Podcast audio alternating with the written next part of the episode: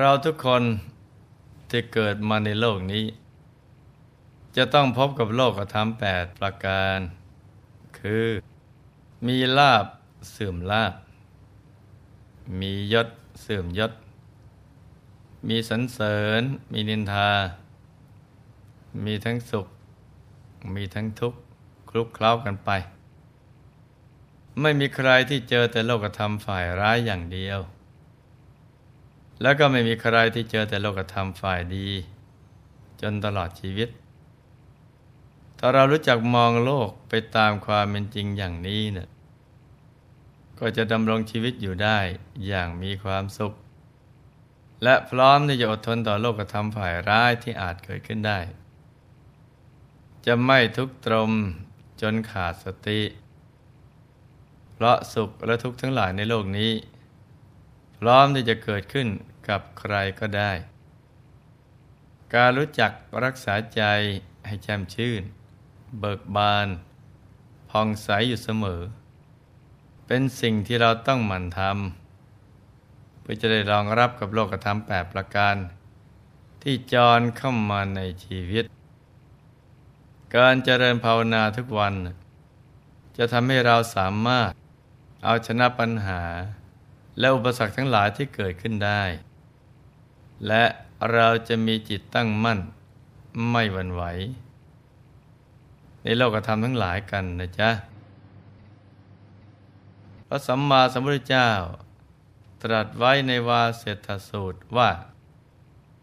ตะเปนะพรหมจริเยนะ สัญญเมนะทเมนะจะ เอเตนะพรมโนโหติ เอตังพรมนมุตตมัง ตีหิวิชาหิสัมมโน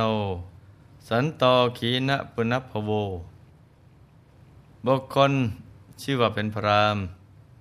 เด็กกรรมมันประเสริฐนี้ คือตบะ พรหมจรรย์ ความสำรวม และการฝึกตน กรรมสี่อย่างนี้นะ่ะเป็นกรรมมันสูงสุดของพรามทั้งหลาย ทำให้ผู้ประพฤติถึงพร้อมด้วยวิชาสามระงับกิเลสได้ พบใหม่สิ้นไปแล้ว การบำเพ็ญบะประพฤติพรหมจรรย์มีความสงบสำรวม และมันฝึกฝนอบรมใจ เป็นสิ่งที่บัณฑิตทั้งหลาย ผู้ปรารถนาความหลุดพ้น จะต้องประพฤติปฏิบัติการจนเป็นปกติ สมัยหนึ่ง พระผู้มีพระภาคเจ้า เสด็จจาริกไปในโกศลชนบท พร้อมโดยภิกษุหมู่ใหญ่ประมาณห้าร้อยลูก ทรงประทับอยู่ที่ราวป่า อิจฉานังคลวัน เพื่อจะได้โปรดพรามโปกรสาติ ให้ละความหินผิดในเรื่องการถือชนชั้นวันนะ ทรงประสงค์จะอนุเคราะห์พราหมณ์นั้น ให้ได้เป็นพรามตามพุทธประสงค์ คือให้บำเพ็ญตบะโดยการเจริญสมาธิภาวนา ให้ประพฤติพรหมจรรย์ มีความสำรวมในศีล มีความอดทน รู้จักคมใจไม่ตามใจกิเลส เพราะผู้ที่ได้ชื่อว่าเป็นพรามที่สมบูรณ์นั้น ต้องเป็นผู้ที่ได้บรรลุคุณธรรมและคุณวิเศษ คือได้บรรลุวิชาสาม สามารถระลึกชาติได้ รู้การไปเกิดมาเกิดของสรรพสัตว์และสามารถทำอสวกิเลสให้สิ้นได้ หมายความว่า ต้องได้บรรลุอริยผลขั้นสูงสุด คือ ได้สำเร็จเป็นพระอรหันต์นั่นเอง จึงจะเรียกว่าเป็นพรามที่แท้จริง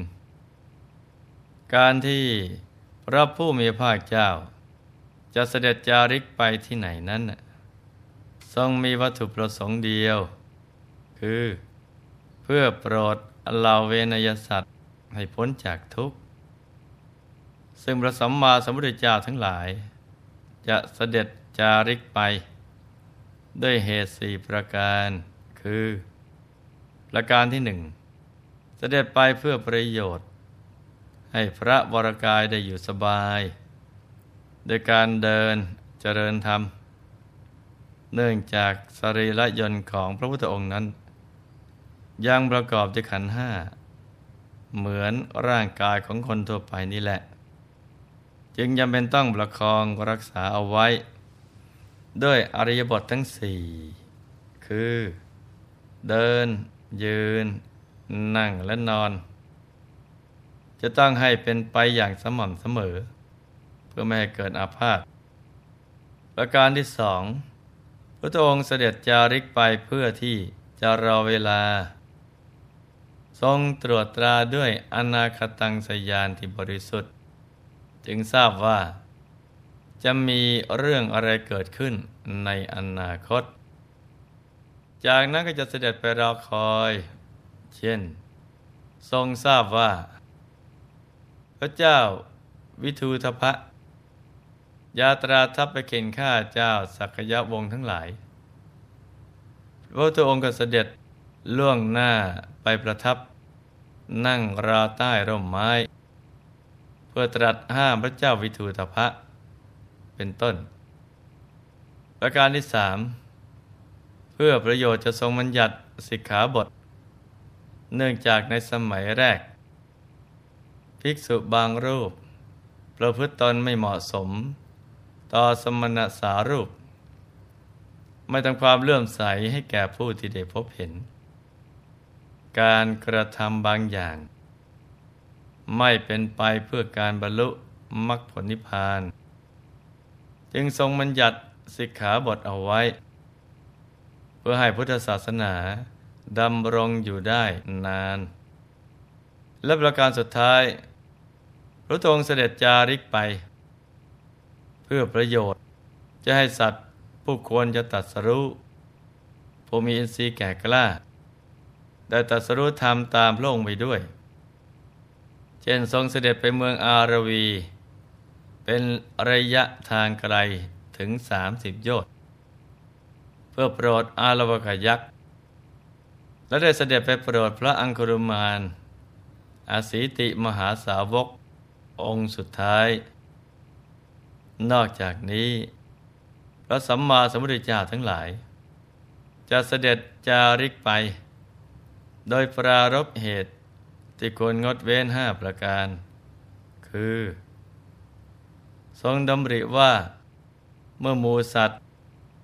ผู้ยังมีทุลีกิเลสในดวงตาเบาบาง ครั้นได้ฟังธรรมจากพระพุทธองค์แล้ว ก็จะงดเว้นจากการฆ่า เว้นจากการลักขโมย เว้นจากการประพฤติผิดในกามเว้นจากการกล่าวเท็จ และเว้นจากการดื่มสุราเมรัย อันเป็นที่ตั้งแห่งความประมาท เมื่อมูสัตว์ดำรงมั่นอยู่ในศีลห้าศีลก็จะรักษาให้แคล้วคลาดจากพยันตรายทั้งหลาย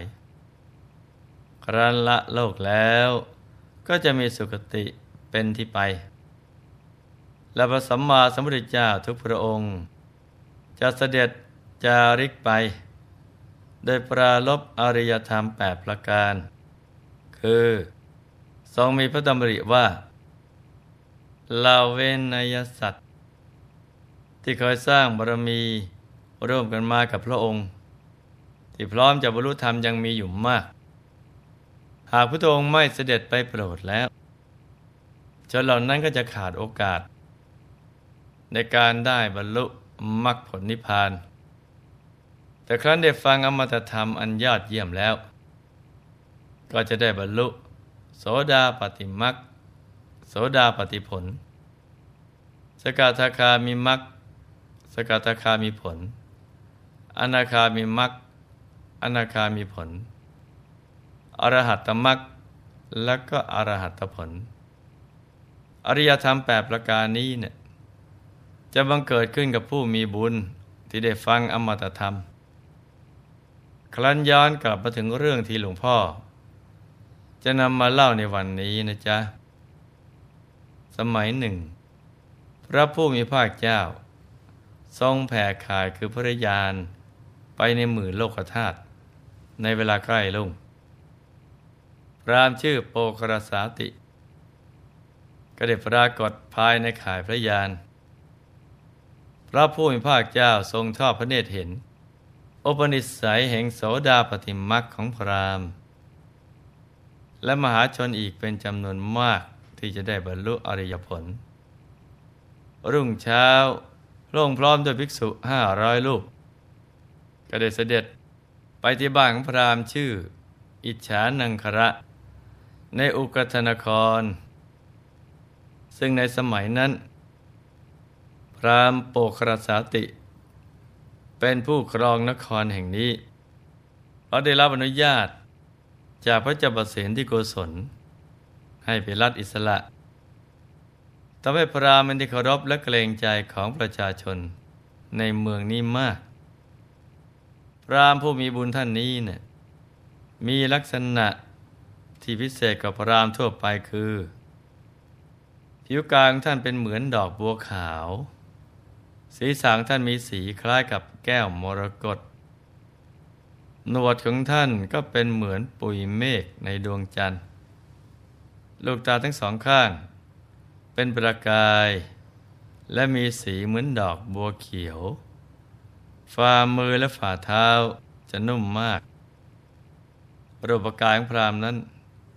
จัดได้ว่างามเลิศกว่าพรามทั้งหลายในรัฐนั้น ด้วยบุญที่ท่านได้สั่งสมเอาไว้ดีแล้ว แม้เกิดในตระกูลพราหมณ์ ก็ได้รับการยกย่องจากพระราชา ว่าเป็นผู้ชำนาญในศิลปะต่างๆ จนสถาปนาให้เป็นผู้ครองอุกทะนครแห่งนี้ ประวัติการเกิดของพราหมณ์ผู้มีบุญท่านนี้นะ่ะก็น่าสนใจมากทีเดียว เนื่องจากท่านเคยถวายทาน แด่พระกัสสปะสัมมาสัมพุทธเจ้า และทิฏฐานไม่อยากเกิดในคันมารดา ท่านจึงได้ไปเกิดในดอกบัวหลวง ที่สะใหญ่ในป่าหิมพาน นี่ก็เป็นเรื่องอัศจรรย์นะจ๊ะเราไม่ได้เกิดแบบคนธรรมดาทั่วไป แล้วดาวบทที่บำเพ็ญพรตอยู่ใกล้บริเวณนั้น มองเห็นดอกบัวหลวงดอกนั้น โตกว่าดอกทั่วไปมาสังเกตดูอย่างนั้น ในวันที่เจ็ดท่านก็เห็นดอกบัวแย้มบานออก แล้วก็เห็นทารกมีผิวพรรณพุดพองราวกับเงินยวง มีวันณะขาวเหลือง เหมือนเกสรดอกประทุม จึงอุ้มไปที่บรรณศาลา ได้ตั้งชื่อให้ว่า โบครสาติ หมายถึงผู้นอนในดอกบัว จากนั้นก็เลี้ยงดูเป็นอย่างดี พออายุครบเจ็ดขวบก็ให้เรียนไตรเพศจนชำนาญ ได้เป็นยอดพรามในชมพูทวีปส่วนว่าพระสัมมาสัมพุทธเจ้า จะเสด็จมาโปรดท่าน ให้ได้บรรลุมรรคผลนิพพานอย่างไรนั้น เราคงต้องมารับฟังกันต่อ ในวันต่อไปนะจ๊ะสำหรับวันนี้ก็ให้ทุกท่าน มันเจริญสมาธิภาวนา เพื่อเราจะได้เป็นผู้แตกฉาน ในวิชาความจริงของชีวิต ซึ่งทุกศาสตร์ของชีวิตได้ประมวลอยู่ในพระรัตนตรัย ดังนั้น เราจะต้องปฏิบัติธรรมให้เข้าถึงพระรัตนตรัยกันให้ได้ ทุกทุกคนนะจ๊ะ ในที่สุดนี้ หลวงพ่อขอมนวยพร ให้ทุกท่าน มีแต่ความสุข ความเจริญ ให้ประสบความสำเร็จในชีวิต ในธุรกิจการงานและสิ่งที่พึงปรารถนา ให้มีมหาสมบัติจักรพรรดิตักไม่พร่องบังเกิดขึ้น เอาไว้ใช้สร้างบารมีอย่างไม่รู้หมดสิ้น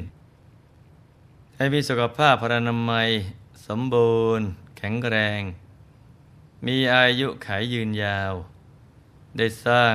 บารมีกันไปนานๆ ให้ครอบครัวอยู่เย็นเป็นสุข เป็นครอบครัวแก้ว ครอบครัวธรรมกาย ครอบครัวตัวอย่างของโลก ให้มีดวงปัญญาสว่างสวัย ได้เข้าถึงพระธรรมกาย โดยง่าย โดยเร็วพลัน จงทุกท่านเทินธรรมกายเจ